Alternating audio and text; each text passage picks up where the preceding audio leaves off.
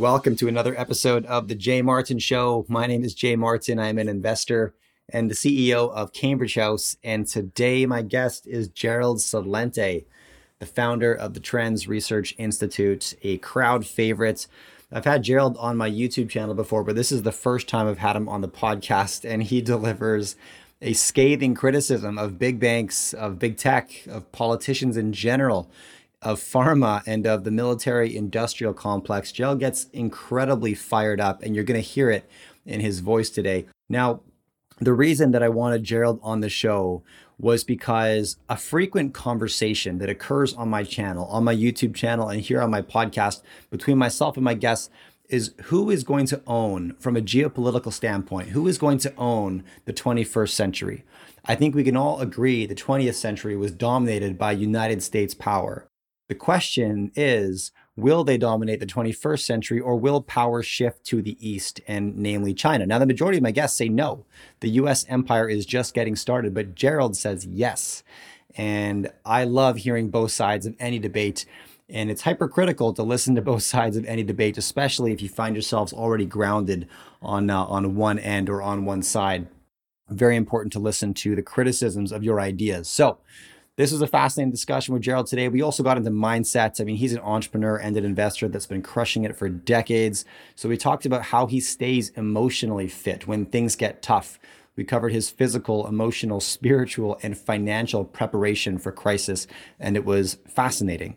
We also got into the future of media and censorship and what he sees as the solution. So I hope you enjoyed this conversation as much as I did. This is the Jay Martin Show, and here is Gerald Celente. Enjoy. Okay, guys, Jay Martin here, CEO of Cambridge House, and I'm joined right now by Gerald Celente, the founder of the Trends Research Institute and the publisher of the Trends Journal magazine. Gerald, welcome back. It's good to see you again. Well, thanks for having me on, Jay. Yeah, it's my pleasure. I, I, I love it when you can make the time. Uh, you're definitely a crowd favorite on my platform, so so I appreciate it. And so, for any listeners, Gerald, who aren't familiar with the Trends Journal and, and what it is you do. Could we start with just a quick highlight reel of how you spend your time and, and what it is that you do? Well, I began the Trends Research Institute in 1980. We began writing the Trends Journal magazine in 1991. And we're political atheists. We look at the world for the way it is, not the way we want it to be. And the motto of the magazine is think for yourself. So each week, I mean, this it's a weekly magazine. This week was about 158 pages no advertisements, uh, subscription base. You read what you want from it. It's all, you know, table of contents. But we tell what's going on. And then we say what it means. And this is where we see the trend going, the forecast. And this is how you can either take advantage of it or, or not, but do what you wish to do.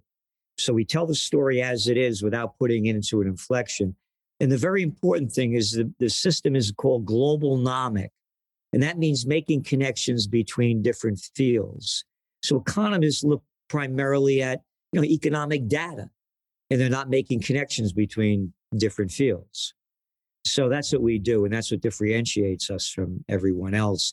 So it's really history before it happens. We say, again, what's going on, what it means, what's next, and how to plan, prepare, and prevail. And just shortly, at a graduate school, I was running major political campaigns in Westchester County, which is the richest county in America. I was the assistant to the secretary of the New York State Senate at 26 years old. I designed and instructed American politics and campaign technology and taught it at St. John's University. I was the chief government affairs specialist to the chemical industry, killing environmental legislation at the height of the environmental movement uh, back in the 1970s. And I was also the number two guy running a major trade association at 30 years old. So I've been on the other side. I've been with presidents, prime ministers, and princes. I wouldn't know what I know if I wasn't on the other side. Then I started to grow up a little bit, my mid 30s, and then started changing. And the reason I became a trend forecaster and started to see the future was when the Iranian conflict broke out in the late 1970s. Okay. And I had been reading about how the United States the CIA and the MI6 in uh, the UK overthrew the democratically elected government of Mossadegh in 1953. And they brought in the Shah because the Mossadegh had the nerve to nationalize what was then called Anglo Iranian oil and Standard Oil of America. And he nationalized it. Couldn't do that, so we had to get rid of him. So when the protests began in, in Iran, I knew they were real. Hmm. And what they were saying is, get, get out of here, America. We had enough of you. No, no, we're not leaving. We're staying. Don't you know who we are? We can do anything that we want. No, no, get out of here. And I saw millions of people taking to the streets. And while all the Americans were taught to hate the Iranians, and Jimmy Carter came back from spending New Year's Eve with the Shah and his wife and said, The Shah is the island of stability in the Middle East. And in the Bronx, we used to have a term bullshit has its own sound. As this guy's going down. So I started doing was playing the futures markets in oil and gold. So as everybody became politically and stupidly engaged in the rhetoric going on, I said, what are going to be the implications? Right. And I parlayed a $5,000 bet into almost three quarters of a million dollars. Love I that. quit my job. I ended up losing most of it as I'm gambling away as a young guy, you know, but I learned, Yeah. I learned from it. And that's, that's basically how I began the Trends Research Institute. It's not what I want, it's what is. And Mm. to, uh, again, to look at things for the way they are, not the way you want them to be. I love that. I love that. Now, I want to ask, just based on a few things that you shared, can, can I ask, Gerald, what were the key changes to your thinking that you went through in your 30s? I mean, that, that's such, such a resume to have accomplished in your 20s. What what changed in your thinking process through your 30s? Well, that was it. It was the, it was the Iran war more than anything. Okay. And then, and you know, I have a photograph of me and Ronald Reagan, me picking him up at the Chicago Hilton in 1976, two days before he's running against Gerald Ford. And he keynote speak. I put on a brunch with him and 16 of our board directors, you know. And I got to, from being with these people, you know, it's, it's, a, it's, it's, you, you see who they are and how shallow they are. And their only interests are in themselves. So from a young guy again, you know, I voted for Richard Nixon in 1968.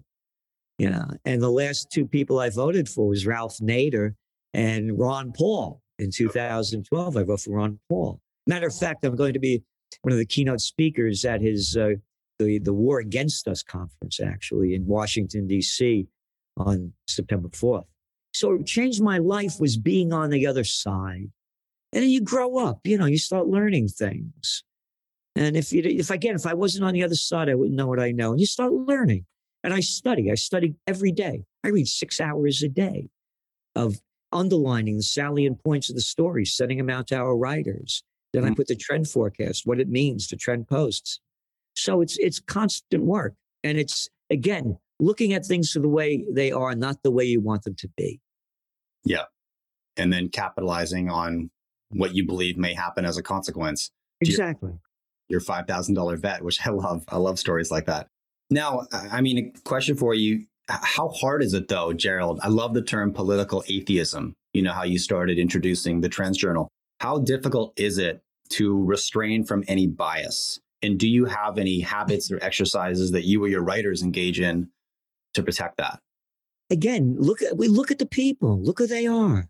How can anybody with a brain bigger than a pea look up to a, a little Trudeau you got up there, a little daddy's boy born on third base and thought he had a home run, a little nothing of a clown? How can anybody with a pair of cojones bigger than a mothball look at this guy? Look at the little jerk I got over here in, in New York, little Andy Cuomo, another daddy's boy. I'm going to rename the Tappan Zee Bridge after my daddy. It's going to cost you about $20 million. Oh, then you got to redo it because if I said it should be get Mario M. Cuomo and you forgot the M. Oh boy. Yeah. And then you look at the Mitch McConnell. How can anybody look to this crappy shit and take orders from these people? Macron, a little boy with yeah, a little garçon, a little nothing. How could people look up to them? Merkel, Draghi. Oh yeah, the Draghi, the bankster gangster. As an Italian, I'm ashamed of the Italians. They had Cinque Stelle, the five star movement, and Lega, the North, the League. Oh, we're going to pull out of the euro. We're going to pull out of the eurozone. And they vote to bring him in prime minister, the former head of the European Central Bank, the former head of the Goldman Sachs gang. mm. that that he was the head of the European division, the former guy that worked for the World Bank, the former guy that worked for the Italian uh, Federal Bank, and you're bringing him in there. So how can people look up to these clowns? So it's as simple as that. If you're stupid enough to call yourself a Democrat, a Republican, a progressive, a conservative, grow the hell up. What is your life bigger than one thing? You don't belong to anything. It's as simple as that. How can anybody take orders from these little clowns? As I, you know, as a kid, you know, I grew up in the Bronx. You know, I was a little, I was the smallest kid. All, all throughout school, I was always the first online. The bullies went after me right away. I learned how to fight right away. I was the toughest kid. I'm a fighter. You call these guys out, these little politicians. Again, as we'd say in the Bronx, they wouldn't know whether to piss a shit.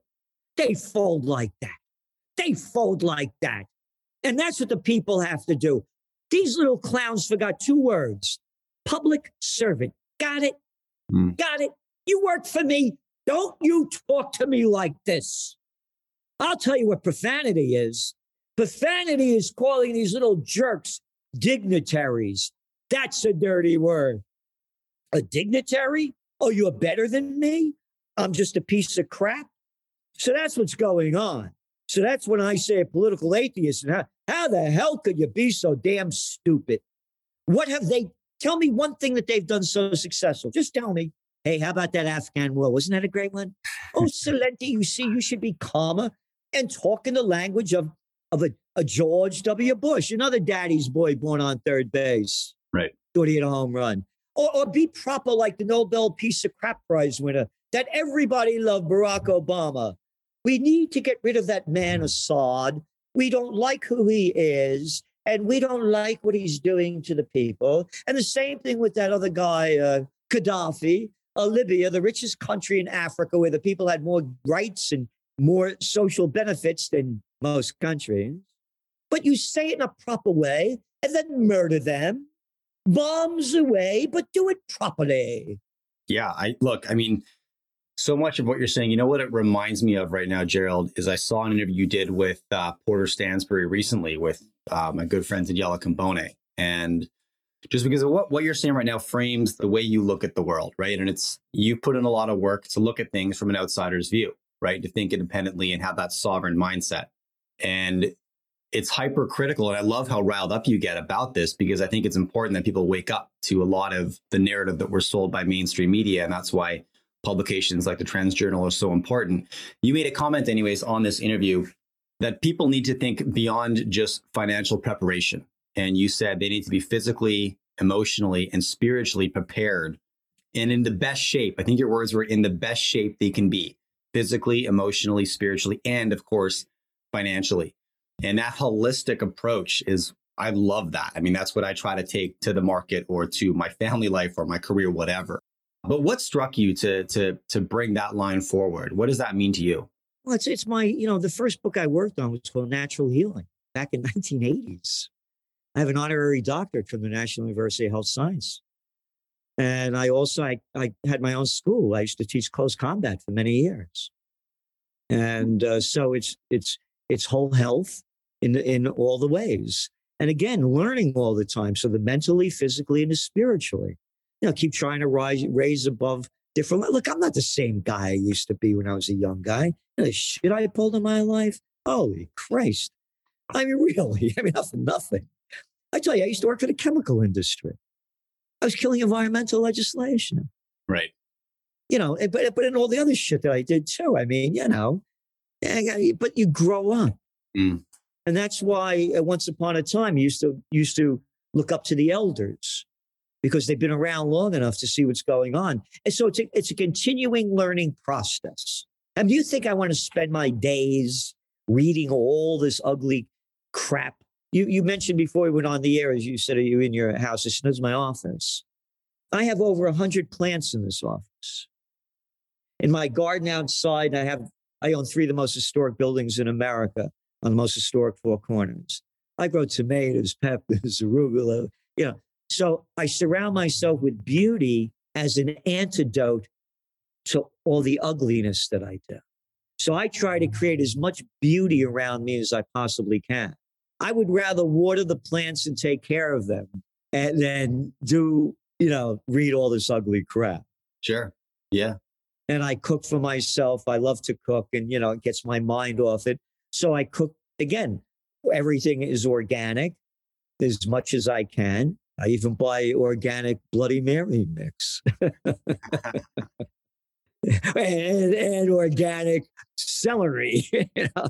But anyway, it's a it's a blend of everything, and it's not this is the way you must do it. That's the way you must do it. Yeah. You know, no, it's a blend, a blend. But again, with the COVID war, when do you hear one mention, one mention from anybody in the mainstream media or the government saying get in the best physical shape you can get into. I know. Build up your immune system. So frustrating. Start taking all these vitamins. Start doing this. Start doing. No, no, no, no.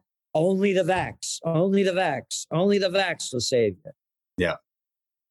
Yeah, that's been the most frustrating part of this entire experience to me is like, where where is the advice to get outside, get sunshine, get active, you know, take care of your health? It's something like 70% plus of the cases in the ICU are vitamin D deficient and have or or obese. You know, it's it's remarkable that we're not talking about that, and not to say it's not a serious threat, but there's a number of ways to approach it, and I think the yes. the, the foundational well, way. It's not a serious. It's a serious threat to people with pre-existing comorbidities. Sure, exactly. Yeah. I mean, I'm not making that up. I agree with you. You know, it was it was 94 percent of the people have 2.6 pre-existing comorbidities. Yeah. And so when you take out that other negative, you're talking no numbers at all. Right. And again, as we said to this in the beginning, how come they're not how come they're not clamping down on all the chemicals that they're pumping into our food, into our water, into the air? Oh, you, you like those preservatives, no? You know, I know you're you're the kind of guy that likes artificial flavors and artificial colors. Yeah. Yeah. We don't need any real. How about those GMOs? They're terrific for you. Right. Oh, oh yeah. Yeah. You just keep going on. Look what they're doing to us. Oh, only 6.7 million people die a year from air pollution. Oh, hey, how about what's going on there in Fukushima? Oh, they're dumping in that radioactive water back into the air. That's fine. It goes away, it just disintegrates. Oh, yeah, one thing after another. They're killing us in all the different ways that they are, and not a word about that. Again, the first book I worked on was natural healing, you know, because of what they're doing to us. And, you know, so I go on fasts, I do different things to cleanse my body. But, you know, Again, you mentioned the obesity in America. 40% of Americans are obese. 40%. Right. 70% are overweight. Seven, uh, excuse me, 72%. You know that they used to have a saying, pigs can't fly. You been to the airport lately? oh, oh, and then we put in the trends journal like this week and last week and week before cola sales, Pepsi Cola sales, McDonald's sales, all going up. Great. Great, wonderful. And then we say what it means. Yeah, the sales are going up. People are doing. So look at the crap they're eating and drinking. Yeah, it's horrifying. I can't understand why you're getting sick. I can't figure it out. Right, right. Yeah, I mean, as a as a dad, I have three young boys, young under the age of five, and a lot of my friends and family think my wife and I are complete, completely neurotic for the discipline we bring to our nutrition, right? Yeah. And, and, I think it's like it's not neurotic or complex at all. We're very simple. We eat plants and animals. That's yeah. it. If it That's doesn't it. look like what it was, question it, right? It should be identifiable. Uh, but to do that these days is to make yourself a complete outlier, right? Yep. It's amazing the friction we get at community events, parties, family gatherings, any of it. We're like, oh, your diet's really complicated. Like, no, no, no, it's as simple as it gets plants yeah. and animals. That's yeah. it. But uh, but I, I it's front and That's center great. for me. It's great. It's great when you train because the only reason we are who we are is where we came from. Right. And how blessed I I blessed my parents and ancestors. How blessed I am. Right. And and you know, they my father taught me how to be a man as a little kid. And you know, you get in a fight with your father, you know, he used to say to me, you little bastard. He said, You think I'm telling you what I'm telling you because I want you to be like me? I want you to become yourself. How many parents say that to their kids? My mother, before I knew what the word meant, a situation would happen. And she'd say to me, I, I hate cowards. Okay. And I learned what a coward was when I worked a, in, in, the, in the New York State Senate, right. watching grown men grovel to suck their way up to the top. I quit after a year. Nobody could believe I quit. And and my father, when I shoot my mouth off, he'd say to me in Italian, "Papagallo, parrot, stop repeating what everybody else is saying and think for yourself." In a disgusting way, talk to me. And I realized before I open my mouth, I better have the facts. Mm. I better have the facts. I better, and that's what we do. We put out the facts. These are the facts, and this is what we see happening from these facts. Okay. Whatever you think after that, fine. Right. You know, but this is the way we see it. So okay, again, now, we're blessed, and it's great that you're doing that to your children. Thanks. Yeah, it's it's fun. We we find it to be very important.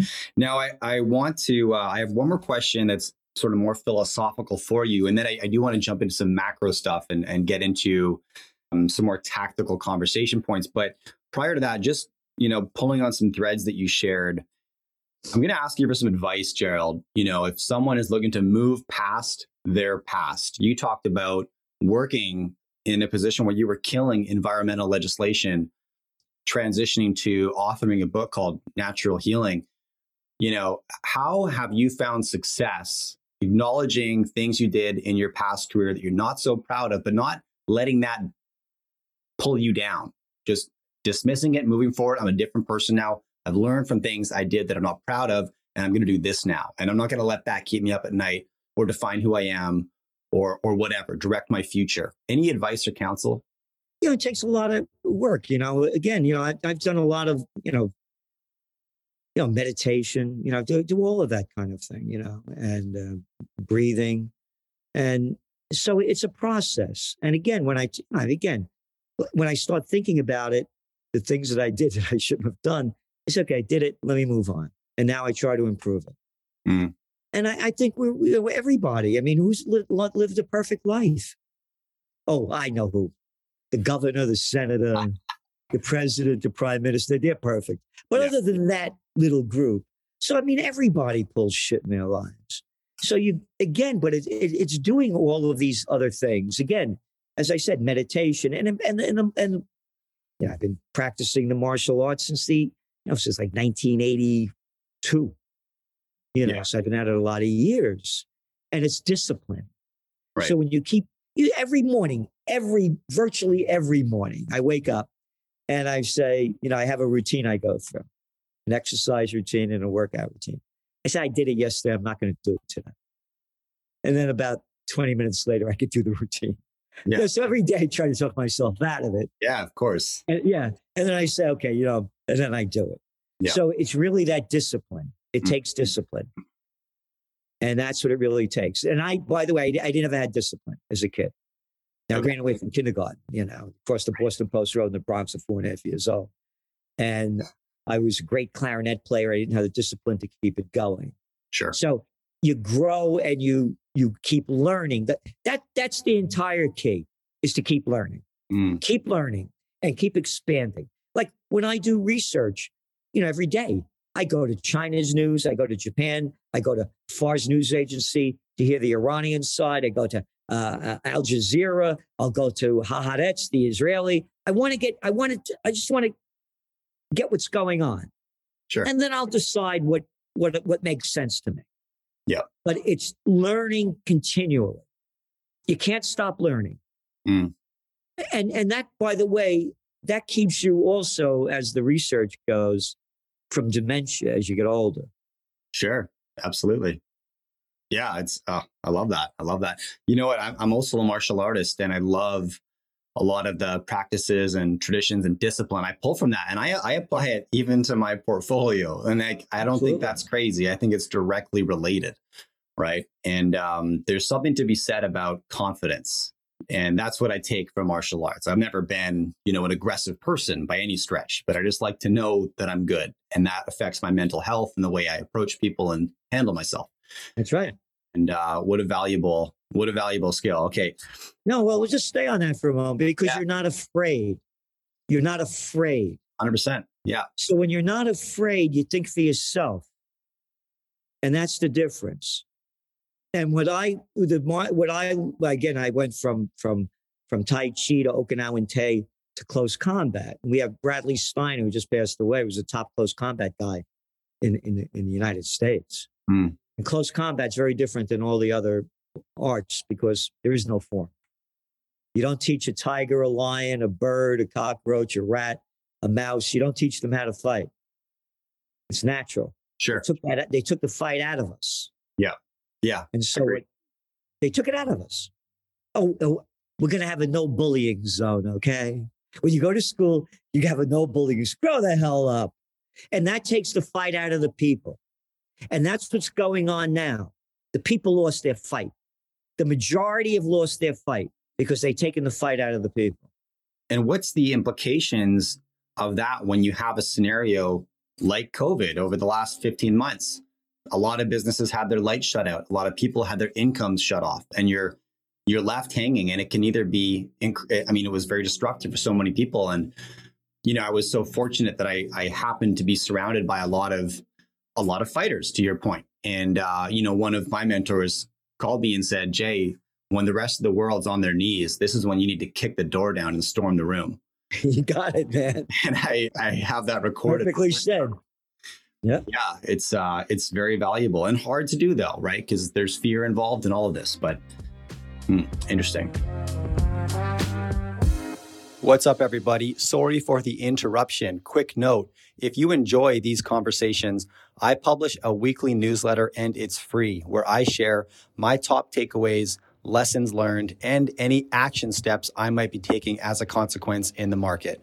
Sign up at cambridgehouse.com. I publish every week and it's free. Now back to the conversation.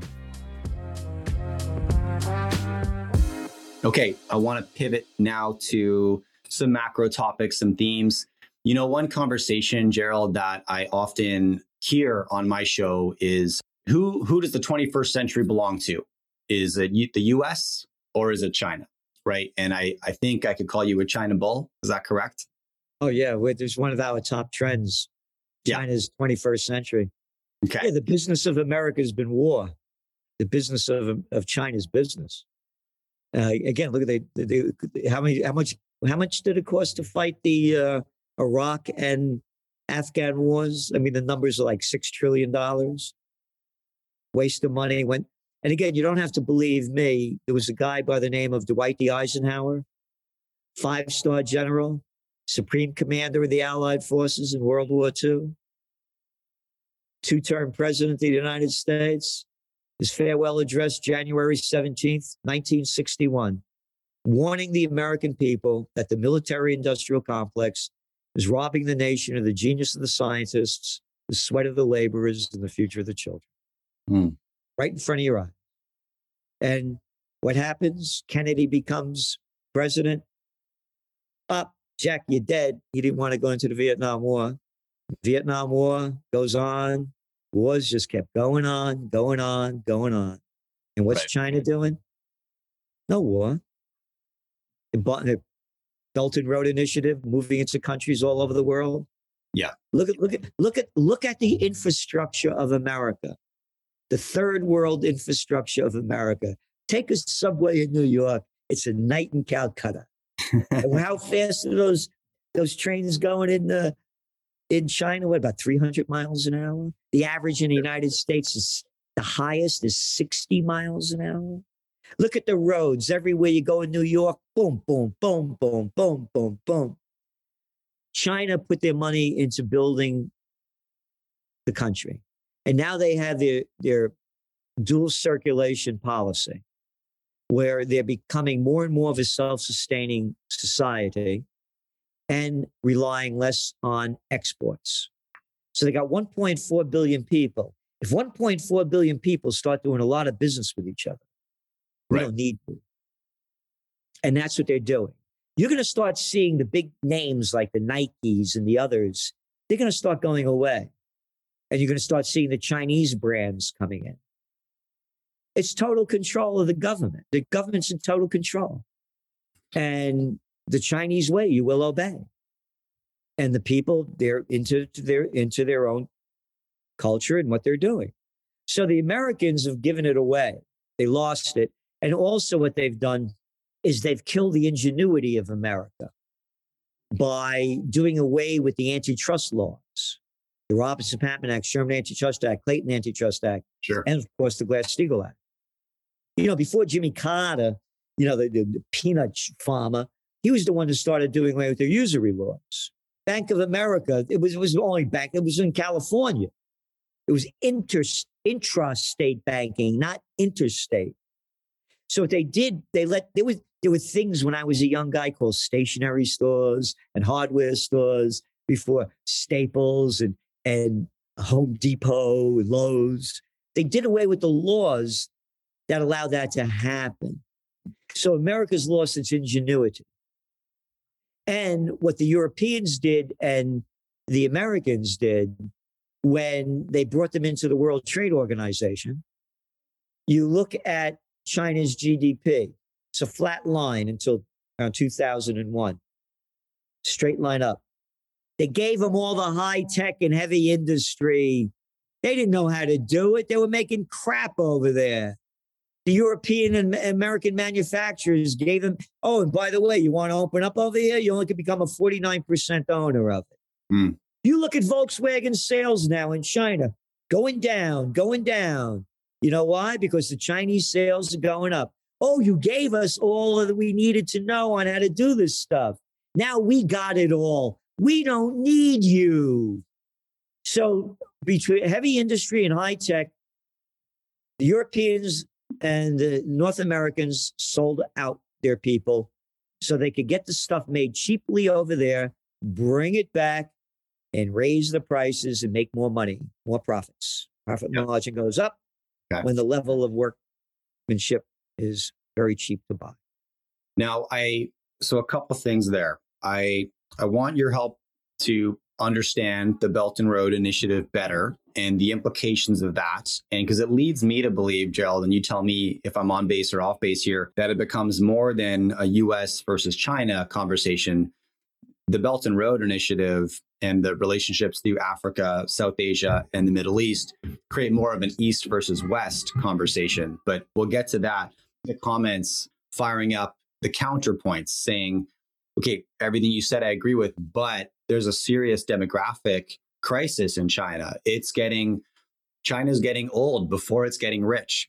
In addition, the younger demographic is heavily disproportionately male and not repopulating as quickly as it needs to. So, how do you address points like that, Gerald? That point is a point that's valid, but you still got 1.4 billion people. So, if it goes down to, let's say it goes down to, you know, 1 billion. Now, what are we talking about? Against America? What do you have? 332 million? Sure. What do you have in Europe? Got 400 million? Put the numbers together. Yeah. Yeah. It, yeah. Long term, but you don't know what'll change after that either.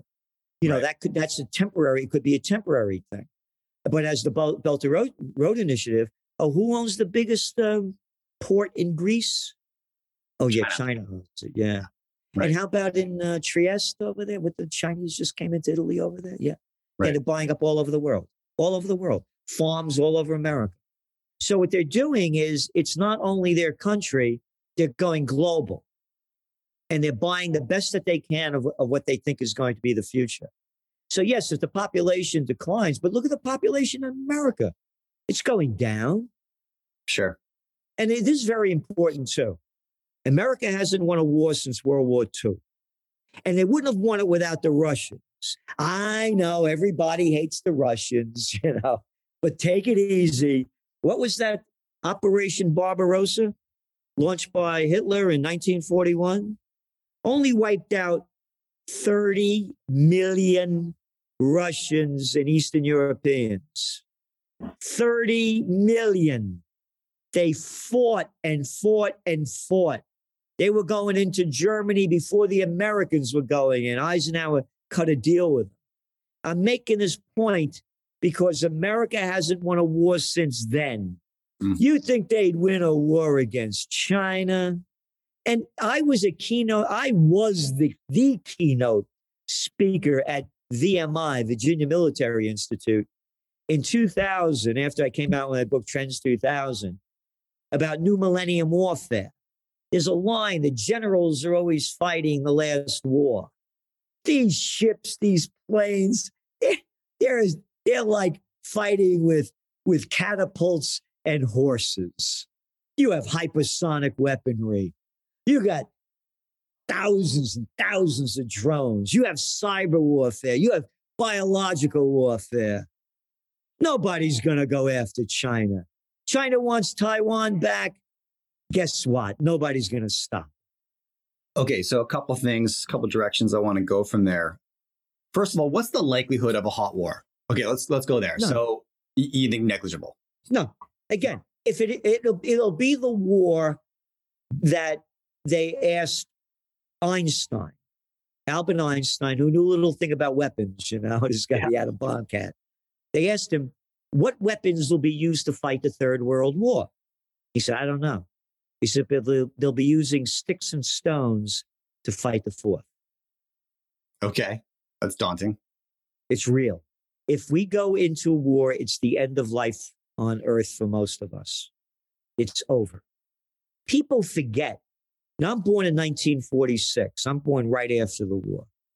It's not ancient history, World War II.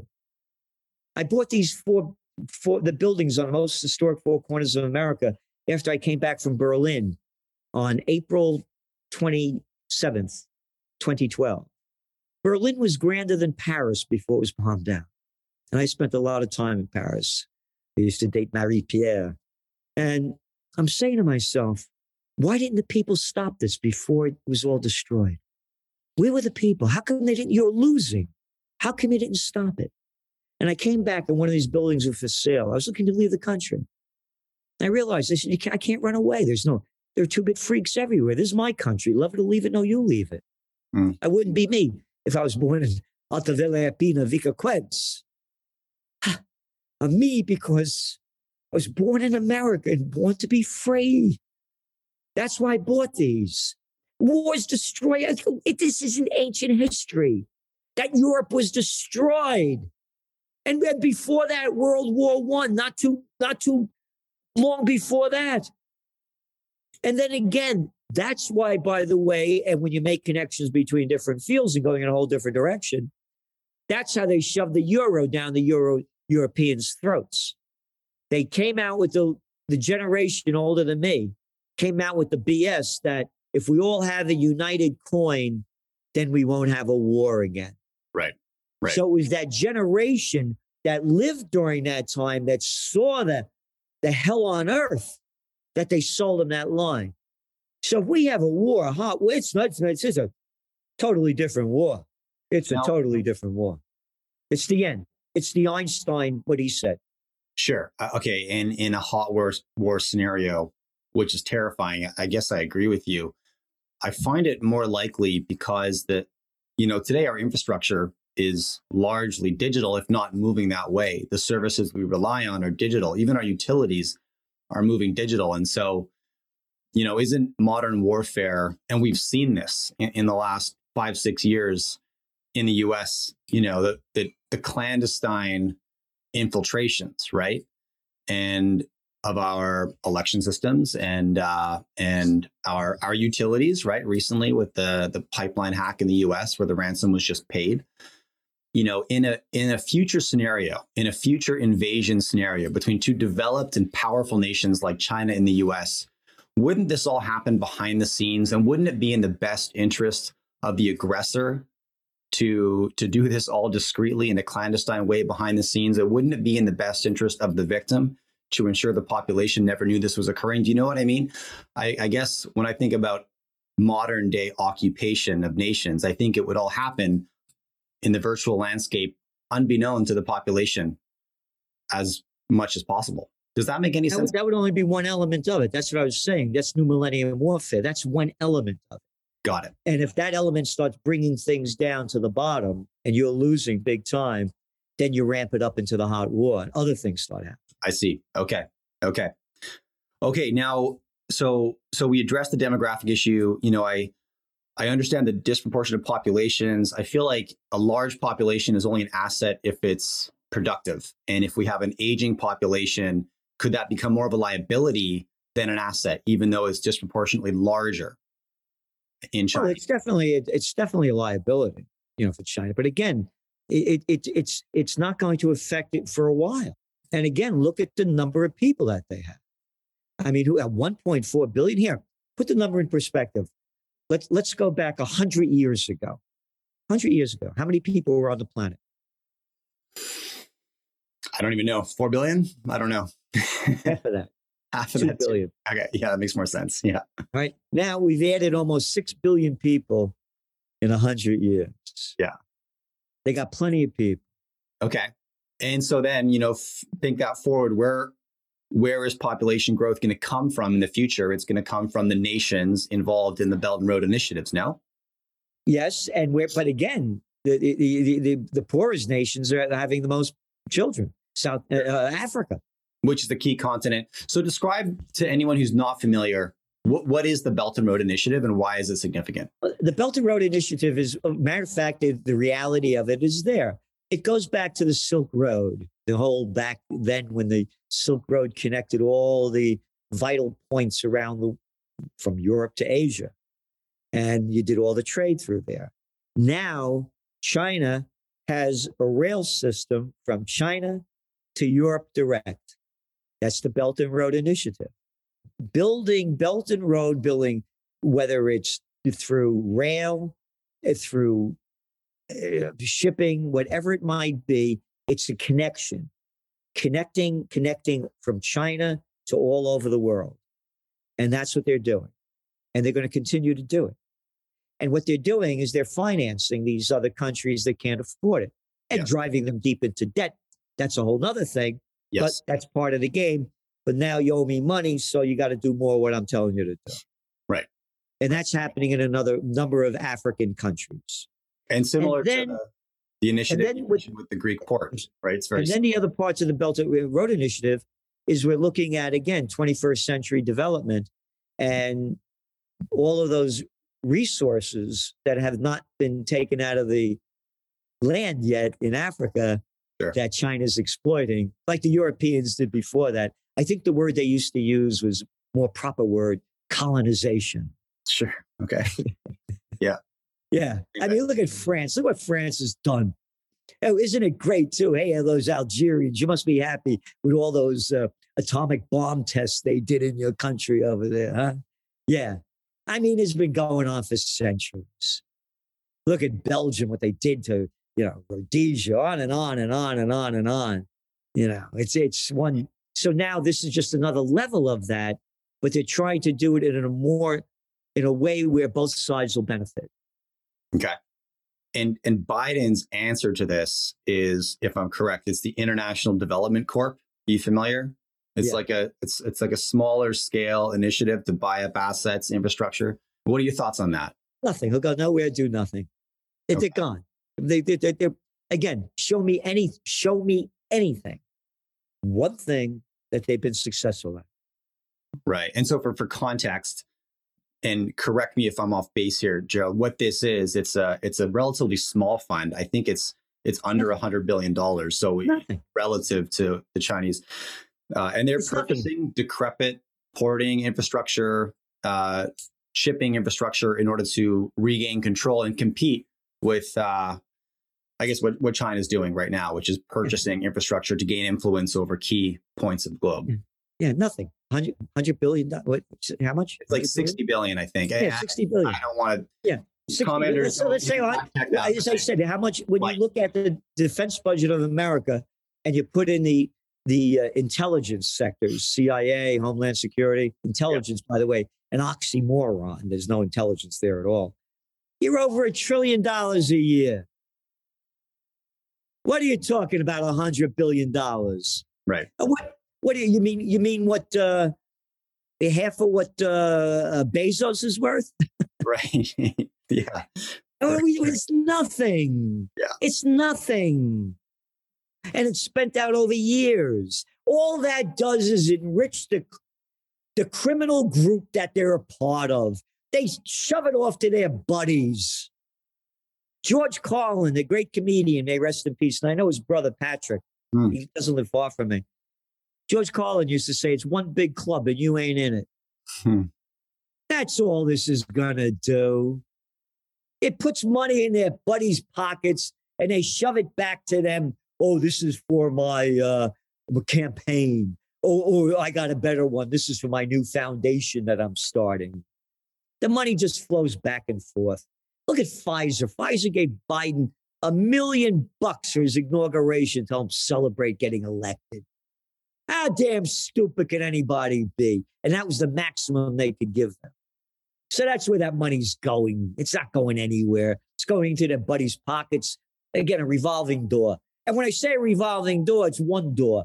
Look at the little clown that used to be the head of the Food and Drug Administration in, in the United States under Trump, Scott Gottlieb. Yeah, how about Scott, piece of crap, is now on the board of directors of Pfizer? Who the hell are you talking to? You scumbag. Food and Drug Administration? And now you're with Pfizer on the board of directors? Oh, no, that doesn't make any difference. Why? What would make you think that I would do anything in the favor of the big chemical company, drug companies? And by the way, there are four groups running the world. Number one, I talked about it, the military intelligence industrial complex. Number two, the banksters. Remember the too big to fail? Of course. Yeah. $29 trillion, 29 trillion, according to the Levy Institute, Bard College, that the banksters shoved into the banking system to build them up after they did all these dirty deals that brought them down in 2008. Number three, people call them big pharma. Grow the pharma up. I can't use the word here because I, but it starts with an F. They're drug dealers. They're drug lords. Hey, look what just happened with that opiate thing, huh? The Johnson and Johnson. How much do they have to pay? They're drug dealers. Number four, high tech. We'll tell you what to say. You will only say what we tell you to say. If you don't say what we tell you to say, then you're not going to be able to say it. We are in control. We're the monopoly that owns it all. High tech, drug lords, banksters, and murderers. That's who's in charge of a country near you. Okay, I want to drill into that a little bit. Let's talk about high tech because what you just said resonates deeply with me specifically as a content creator. I mean, I'm I'm conscious that I put out the wrong video and it disappears. So, you know, I've always had, I guess, libertarian philosophies when it comes to entrepreneurship. You take the risk to grow something, you decide what you do with that thing. But now we're at a point where big tech, high tech, they operate like utilities. You know, they're communication platforms, they're fundamental necessities to running a business. You can't run a business today without a, without a presence on Facebook, Twitter, Instagram, YouTube, whatever. The same as you go back 30 years, you couldn't run a business without a telephone. You needed a phone number, right? So you and AT&T had to have a good relationship and the, you know, they were a utility company. Now we're we're at a place. Do you think that will do you think big tech will eventually begin to be regulated like utility companies or do you or what are your thoughts there and because the censorship argument terrifies me. Not not under the system that we have now, because they're all paid off and bought off. Mm. You hmm. know, they again, I, I again, I agree. I'm a I have a libertarian philosophy, but I also believe in in, in rules and regulations. And yeah, you don't give everything to the rich. What was that thing? Off with their heads. I mean, what's that happened in France one time? when the people didn't have anything and a few had everything. Right. And that's what's happening now. The billionaires got eight trillion dollars richer during the COVID war since it began. And so go back, go back, go back to the 1994, 93, when tech just started to happen. It was all about the internet was free and open for everybody. Free and open. Newspapers were so damn stupid, they put their information up there for free. And that's what killed them. That was the philosophy. The internet was free and open to anybody it was the new way to be who you wanted to be and say what you wanted to say. Mm. And now it's under total control. And what I'm saying is that I don't see it being broken up to any significant level as long as the current administrations are in place in a country near you. Okay. The Western ones, we get it. Ain't gonna happen. They'll they'll throw out things saying, "Oh, look what we did," but it'll mean nothing because they're all part of it. Yeah, I I have a hard time seeing a different angle, and I I don't like that uh, because this is very very scary to me how censored our media has become and how untrustworthy our media has become. But it's it's hard to see hard to see a way out at this point. I, I can tell you the way out. What's the way out? The way out is for the people with money that care to put their money where their heart and soul is if they really care and start competitiveness against a Facebook, a Google, and a Twitter. Because there's never been a better on trendpreneur opportunity than a new digital world right now. Never. Sure. Right. So, but it takes money to do it.